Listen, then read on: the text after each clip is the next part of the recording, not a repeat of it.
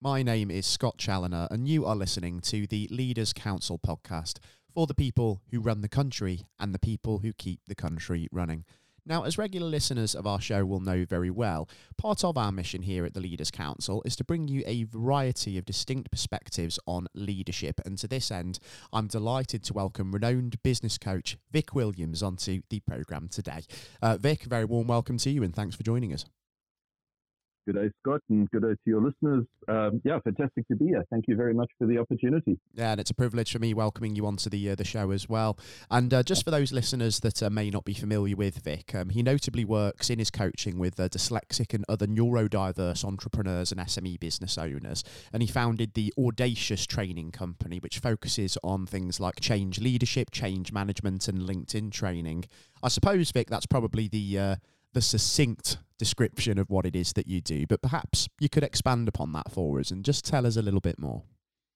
Yeah, thanks, Scott. I appreciate that. Um, yeah, that's probably the, um, uh, the, the the easiest version to go with. Um, it's it's quite a lot of stuff that I do as a as a coach and as a consultant um, uh, to businesses of various sizes uh, firstly, there's the, the, obviously the neurodiverse side, working with entrepreneurs that work from home um, and and small SME business owners.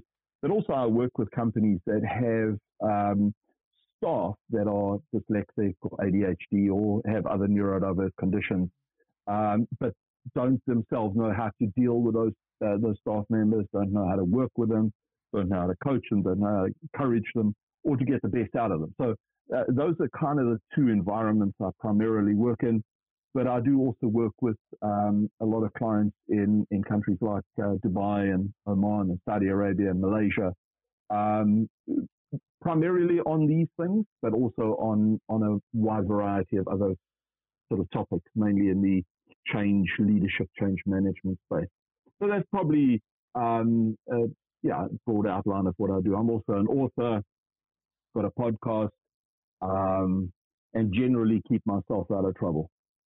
That's certainly good to know the uh, the latter thing as well. It's important, isn't it? Sometimes um, that you don't always sort of stick your head above the parapet in business, although sometimes it certainly is. Uh, it is necessary, and uh, yeah, absolutely. I, I yeah. suppose um, what sort of immediately struck me there about uh, some of the work that you do, Vic, is um, the work that you do with sort of not just neurodiverse entrepreneurs, but also sort of entrepreneurs that may not um, sort of uh, have neurodiversity themselves, but may have staff yeah. who are dyslexic, for instance. And I suppose that's about sort of creating a more inclusive business culture, isn't it? Sort of teaching them Correct. how to deal with those stuff. And there's a lot of benefit to be yeah. had from that.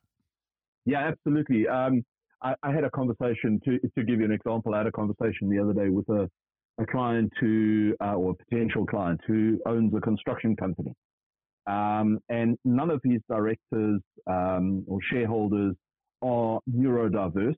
Although um, for me that's a little bit debatable, but you know they don't um, uh, think they are. They, they've never been diagnosed. They don't have most of the common traits.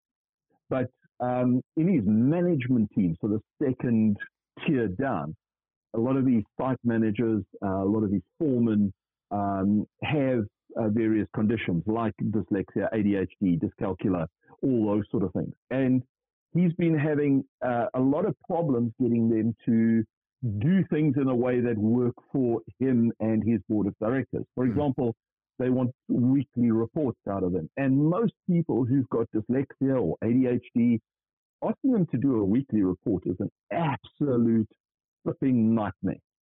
Um, and, and so what we were talking about is looking at alternative ways in which to get the numbers that they need rather than, you know, like a formulaic type report.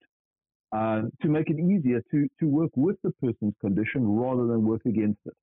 Mm-hmm. And so um, uh, it's all about provoking those kind of thoughtful discussions um, in in the clients or in the the, the C-suite, if you want, uh, in their minds to understand what they can do to draw out the best in their people. And at the end of the day, I think that's probably what we all want, isn't it? Yes, it certainly is, and uh, that it sort of brings me nicely onto sort of one of the books that you uh, that you've written as well, Vic. That um, mm. obviously you've you kind of alluded to um, already. One of those is audacious leadership, and that's how to become a leader that's um, with different things, bold, innovative, inventive, and also unconstrained by previous ideas. And that scenario that you've given me there, it ties into the fourth bit, doesn't it? So it's like it's moving away from the previous ideas of sort of making somebody who is neurodiverse just do sort of a generic report that could be expected of anyone. And then I suppose yeah. the innovative bit, the number two there, that comes in for sort of when you're implementing sort of a solution that then works for them and also works for you as the business leader as well. Correct. Yeah, absolutely. So those those sort of um, four concepts um, are are for me what the word audacious encapsulates. Mm-hmm. So for me, the word audacious means um, uh, to be bold. Uh, and and if you want to be a leader and you want to lead people who have those neurodiverse conditions, or you're a leader in a business that has uh, a neurodiverse condition, you need to be bold. You need to think outside the box. You need to um, take actions and take steps that maybe your competitors won't take. So you've got to be bold. And then that whole innovation piece, you've got to, like I said, think outside the box. You've got to think outside the constraints of the norm. You know, change the way in which you ask for reports, change the way in which you uh, communicate, for example. So for me, as, as somebody that's dyslexic, um, don't send me an email um, especially one that's more than two lines long, there's very mm. little chance of me reading it. You know, um, I may skim read it and try and take out the the, the best parts, but uh, rather send me a um, a video inside the email that I can listen to the video and I oh okay that's what you're talking about. It it just it works with my brain, and so part of what I talk about and, and what I try to communicate is to help people understand how the brain or how the dyslexic and ADHD brain works uh, from a neuro uh, from a neuroscience perspective. What do we know? How do we know it? Why do we know it? Uh, and to put all those together and then make that an inclusive but an innovative concept that people can work with. And then there's, uh, of course, the the whole um, idea of being inventive. You know, it's it's not we're not talking here about creative accounting uh, or, or, anything like that. Yeah, I'm talking about, um, you know, we've all got a brain, and our brains are the most wonderful environment. We all can think um, differently. We all can create wonderful ideas and, and come up with amazing solutions. But most people don't try to push the edges of the boundary. You know, they don't try and push that that envelope to see how far they can stretch their thoughts and their ideas. And so that that's the other thing about invention. Invention isn't create something new that's never existed before. It's just about change, taking something and, and changing it 1% or, or 2%. That's, that's invention. You know, you, you're changing the use of something uh, and so on. And then obviously being unconstrained by previous ideas. You know, so many people say to me, but that didn't work last week or last year or uh, 10 years ago. It's not going to work now. Who's to say it won't work now?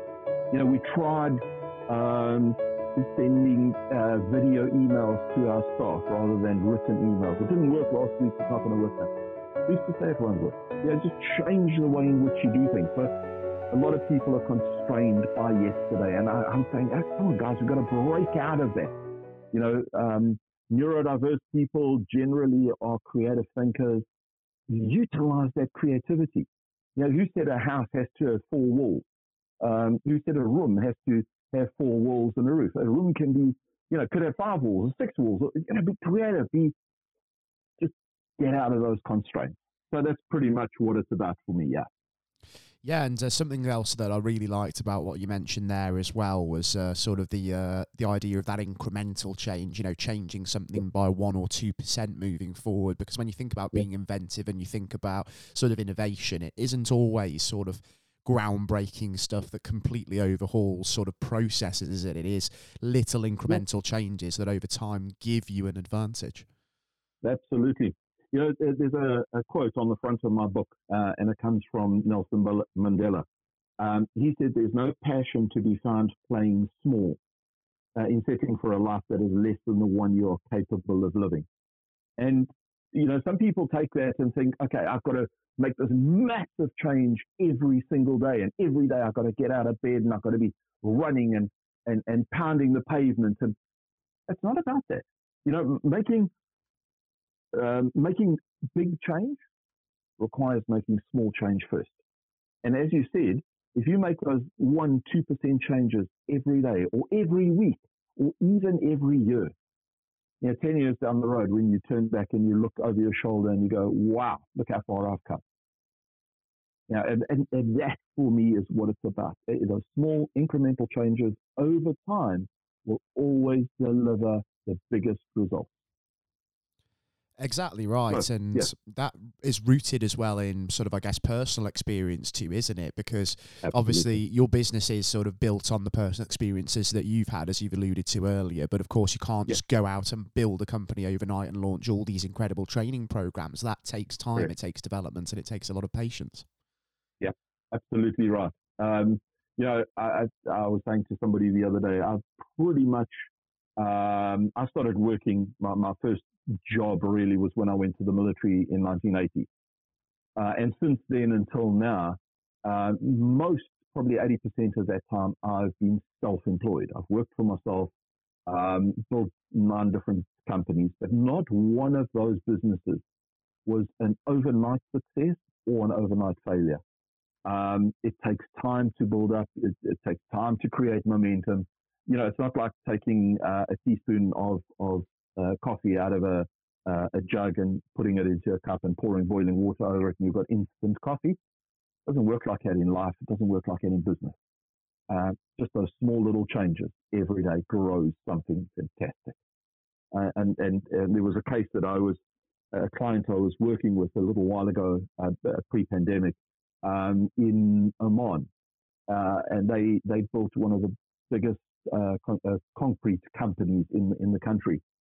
And I was talking to the original founder, and through his broken English, it was a bit of a challenge, but through his broken English, completely understood how long it took him to get to that place where it was just a fantastic company. And then people look at him and go, "Oh, you're an overnight success." no such thing.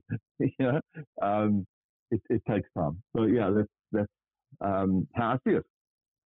And do you think sometimes, um, especially for sort of new startup entrepreneurs, do you think that they can be a little bit guilty of sort of being sucked into that mentality of, you know, craving overnight success and sort of expecting to, you know, be making money quickly? And that can sometimes sort of be one of the early stumbling blocks to building a business. Absolutely. Um, without question, Scott. Uh, you know, a little while ago, um, I was uh, I, I came across a, a video. Um, I think it was an advert on on YouTube, and uh, I clicked on the link because I was quite interested to find out what this guy was talking about. And he was talking about all this fantastic success. I think he was in the, um, uh, I don't know, he was in internet marketing kind of space. I think it was and, and he was talking about all this fantastic um, success that his clients had had, and this person had, um, had done fifty thousand dollars in a day, and this one had done twenty thousand dollars turnover in a day, just from all these ads that they were creating. And um, I, I, got hold of the guy, and I said to him, you know, uh, you, you're making all these claims. How long have those guys actually been in business before they started doing that? And he was, he went very quiet. He said, "Well, I've got to be honest with you to get to fifty thousand pounds or dollars a day. And most of those guys have been doing online advertising for seven, eight, nine years uh, to get there. And I think what happens is a lot of um, entrepreneurs, a lot of young people, a lot of older people coming into business for the first time see the bright lights. They see, oh, well, this, gee whiz, look at this guy. Look how much money he's making. Or look at the car he's driving. And if I start my business today, by the end of next week, I could I could be in the same place. And it is such a rare thing that that happens. And I think we need to um, we need to help people to understand that. And I think as, as dyslexics and people with ADHD, we're probably the most guilty of um, chasing the bright light and, and go, oh, this will work on. Oh, that'll work. And oh, look how much money these guys are making. And look how much money they're making. And I can just, you know, I can jump in there. I can do all this stuff and I can put it all together and it's all going to happen overnight. And then they're disappointed when it doesn't. And I think I think it's about educating people of the realities of, first of all, dyslexia and ADHD and other neurodiverse conditions, uh, educating them about that so they understand how their own brains work, and then educating them about the fact of business and how that works and how it takes time to build it up. So, yeah, I, I totally agree with you there. Yeah, it's absolutely critical, isn't it? I mean, and that's not just for those with neurodiversity. I think that's for any business person, certainly. Absolutely. And um, yeah, just yeah. kind of um, sort of flipping the uh, the book again, uh, Vic, and just talking sort of from the scenario of a business leader that may not be neurodiverse, but may have sort of dyslexic staff members, for instance. I think it's Yep. important that we also touch on the importance of making sure that you know you are wary of essentially their condition and their well-being for instance because since the pandemic that seems to be Yep. something that employees are increasingly aware of they are far more conscious about their own sort of well-being their own mortality and therefore if you as a business leader are not considering sort of their conditions their needs and their welfare you're going to see a lot more of this quiet quitting aren't you that we're seeing this sort of great resignation and uh, Yeah. I think in the current climate where you know recruitment is very very difficult at the moment you've almost Yep. got to kind of bring this in as almost a risk management strategy retention is absolutely key isn't it Absolutely. That um, you know, somebody one day said to me, to be a leader, you've got to jump out in front and you've got to run, and everybody must just follow you. You know, the, the followers will follow you, and, and other people will fall by the wayside. Um, but I, I, I, I just can't see it that way. I, for me, it's like if you if you look at a um, a shepherd in the kind of Middle Eastern context, um, you'll see the, the shepherds, they, they walk out front, they don't guide from the back. They walk out front, they're either singing a song or they're blowing on a, um, uh, like a penny whistle type thing, and the sheep and the goats follow behind them. But they don't just keep going and expect everything to just happen behind them. They'll go and they'll turn around and they'll check and they'll make sure that everybody's, you know, sort of all their sheep and their goats are following behind them and they're all in good order and none of them have got stuck in a in a bush somewhere or you know, so they'll take good care of their their flock uh, and then keep moving them forward in that same way. And and the same is true, as you said, with with business owners, with directors, with C-suite, with managers.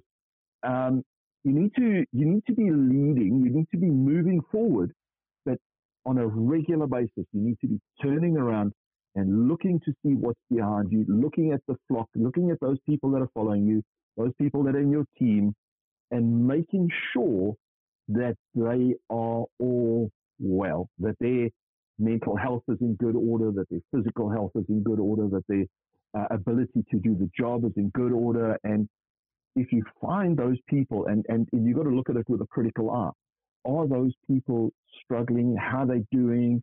You know, ha- has something happened? They, they're a little bit down in their energy today. Um, okay, so uh, have a conversation. What's going on at home? You know, is there something affecting you?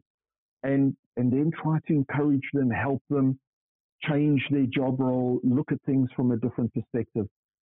Because that thing of quiet quitting is so, in my view, so related to um, the well-being of the people in the team. And if you don't look after their well-being, people are just going to pack up. Yeah, I, I was checking a conversation with somebody a little while ago, and he people can't wait to get a job in his business. He's in the um, uh, in the internet space. They do a lot of design and build websites and that sort of thing. And he was saying that he's got a queue of people waiting to work for him. He can't create enough jobs. But he also said that he doesn't pay the best in the industry. He doesn't give the best perks, but he treats these people well. And because he treats them well, he looks after them. He takes care of their, their, their, emotionally. People want to work for him. And I think when you do that, you can overcome this whole quiet quitting thing. Um, I think a lot of that is based around people needing to respond to emails after hours and uh, you know on weekends and all that kind of pressure that comes with it, and and not being respected. You know, and I think that's that's kind of key to it. But yeah, I agree with you, uh, Scott, in that regard. Yeah. And that sort of takes me on to sir, an, another question as well, actually. And um, it's Mm. about sort of when we think about kind of change management, which is what you specialize in as well, Vic, I'm guessing that when it comes to the typical toxic leadership cultures that you find and you're having to try and turn around, is it more about the fact that these leaders that are encountering these difficulties are not doing certain things rather than they're sort of consciously or subconsciously doing something badly. So we talked about the importance of in the uh, the anecdote with the Middle Eastern shepherd there turning around regularly, checking on your people. Maybe it's about not necessarily that you're going out onto the shop floor you know, slapping everybody around the back of the head and mistreating them. It's more about maybe if you're not taking the effort to check up on them, that creates a toxic culture just as much, doesn't it? And so these are the Absolutely. little details that you've got to be aware yeah. of. Yeah. You know, um, I, I, think it, it, it, takes a step. Um, I totally agree with you, by the way. Um, but I think it takes a step back from that as well. Um, if you if you want to be a good leader, and this is the first chapter in my book. If you want to be a good leader or you want to be a good manager, you've got to learn to number one lead yourself, and number two manage yourself. Mm. Uh, you've got to you've got to lead yourself in the sense of um, your attitude, your thoughts, your actions, your reactions. But you've also got to manage yourself in the same way. You've got to manage the, the, the stuff that comes out of your mouth. You've got to manage the way in which you conduct yourself. You've got to manage the way in which you um, you express yourself, uh, you know, in, in, terms of your body language. So all those things, lead yourself, manage yourself first. If you can do that, then you are much more able to turn around and see things in people uh, that they may not even recognize. You, you'll be able to see in them the opportunity to help them grow. You'll be able to see um, that they're not doing well, and you'll be able to ask good questions because you've learned to manage yourself. And I think perhaps uh, the the toxic, cultures that are uh, developed in a lot of places is because the leaders, the managers, the directors, they haven't learned to manage or lead themselves first. And I, I make a statement in the book that if you can't lead yourself, You've got no right to try and lead other people. And I think the same is true for managers. If you can't manage yourself, you can't manage your own workload, you can't manage your um, your own experience, how can you manage other people? So I think that's where it starts. And if you can create a, uh, if you can't manage yourself, you can't lead yourself, you are going to create a toxic culture within yourself. And that toxic culture is going to outflow uh, onto other people around you. And so you're going to find that you're going to develop a toxic culture in the workplace. So I think if you can, if, if people can learn that skill of manage or leading themselves, even even people who are dyslexic, ADHD, neurodiverse, people who are not, learn to lead yourself, learn to manage yourself, and you'll be able to then in, create an environment in which other people will grow and develop and their toxic culture will go away. I do like that actually, the idea that leadership has to sort of start from within, within the self, and I think um, a key facet of that is mm. also the uh, the well being thing that we've touched on as well. Because yep.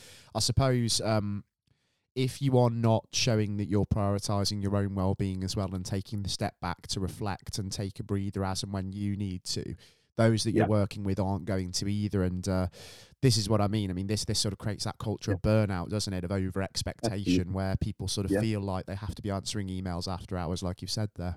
Absolutely, yeah, yeah. I, I came across a situation a little while ago. Um, the the uh, company that I was working with, they had a um, a nurse in the company, and the nurse's responsibility was to do blood pressure checks and do um, sort of general well-being checks and talk to the staff about the health and well-being and the food and uh, drink and all that sort of stuff. Um, sadly, that nurse did not reflect the stuff that um, that she was trying to encourage other people to do. Her the way in which she ate was absolutely atrocious. Uh, you know, her her meal choices weren't the best. Uh, she um, she drank a fair amount of alcohol. Uh, she smoked like a chimney. Uh, and then she was trying to tell people how they should live their lives. And how could anybody respect her? How could anybody take that information from her? and, and go, okay, I'm going to make these changes because I see that in you. And it's the same as the manager or the leader in a business that goes, you know, you should really read um, XYZ book or this, you know, this book will help you. If they haven't read it themselves, nobody's going to believe them. Yeah, listening to podcasts, um, uh, changing your mental attitude, all those sort of things. If you can't do it yourself, you've got really no place to tell other people to do it. So yeah, I, I think that's kind of key to the whole thing. Food for thought, isn't it, for anybody who might run their own business or be aspiring to run their own business that might be tuning into this particular podcast today. And uh, I'd just like to remind the uh, the listeners whilst we're here that uh, if anything that myself and Vic have covered today does particularly resonate with you, and you have a comment to make or a question to ask, um, you can do that and submit that to us via leaderscouncil.co.uk forward slash contact hyphen us, and anything directed to Vic directly, of course, will forward on to him. Um, or you can also bring your own um, perspective directly to the discussion table if you wish to sit down with me, and that would be via leaderscouncil.co.uk forward slash apply, where you can apply to uh, to be on the program as well. Um, for now, Vic, it's a shame that um, our time on the show is starting to draw to a close because it's been really enlightening from my perspective, and I'm sure everybody that's uh, tuning into this uh, does share that sentiment. Um, but before um, I do let you go. I'd just yeah. like to sort of get a little bit of an idea as to sort of what the uh, the next year might hold for you, and as you're working with business leaders on this change management, what's what's mm. next? So I've um, in the next year I've got three more books that I'll be um, be writing. Mm. Uh, one of them's called Rethink, and that's the whole idea of um, a process that uh, you know the results start with your thoughts and how that all kind of flows out. Um, there's two other books in process. They haven't got names yet, but um, they're all around the whole idea of how your brain works and how that impacts uh, on your workplace. So that's the, that's one side of stuff that's that's going on. Um, and I've got a, a, a, number of new programs coming out, which will come back uh, come out in the next couple of months. Uh, all talking around uh, personal transformation uh, before cultural trans- transformation. So if you can change yourself, you can change the culture within your organization. Uh, and if you can change the culture in your organization, you can actually change the organization. So uh, that's kind of what's coming down the path uh, in terms of what I'm doing. Uh, I've also got a, a, a, podcast, as I said earlier, and that podcast is growing, and there's a lot of people uh, that I'm interviewing for that. So yeah, those are those are kind of things that are coming down the road. Hopefully, to get back to travel from the new year as well, because I I love going overseas and, and delivering um, training and consulting in, in different countries. So yeah, that's coming down the road too. So yeah. Fantastic. So plenty to uh, to aim at for sure, and uh, obviously for anybody tuning in as well, uh, do certainly uh, go and check out uh, Vic's podcast as well. I mean, I think you can find a link to that through your website, can't you, Vic? And that's the audaciouscompany.com. I think I'm right in saying is the port, best port of call for that. Correct. The audaciouscompany.com. The website's just going through a bit of a transformation at the moment. Um, all the links will be available on the pod, on the website in uh, two weeks' time. Um, we just, as I say, going through, through a, a, change at the moment. So those things will be there, but the podcasts are also on my LinkedIn page. So um, yeah, if anybody wants to find me, I'm all over LinkedIn like a cheap suit. Fantastic. All change, all transformation. I think it's fair to say, and it's been brilliant to discuss all things, um, all things around those uh, two topics with you today, Vic. And uh, do indeed uh, take care. And uh, I'm certainly relish the opportunity to welcome you back in the program in future and just see how things are all coming together with the new books and new programs and how that's all being embraced. Oh, Scott, thanks very much for the opportunity to share some of these ideas on the show. It's been absolutely brilliant chatting with you. And uh, yeah, as I say, thanks very much. Likewise, Vic, and thank you ever so much for your time and joining us on today's episode of the Leaders Council podcast. And to all of the listeners that have been engaging with us today, I've been your host, as always, Scott Challoner, on today's show. And until next time, I will be back with a whole new perspective on leadership. Do take care, all, and goodbye.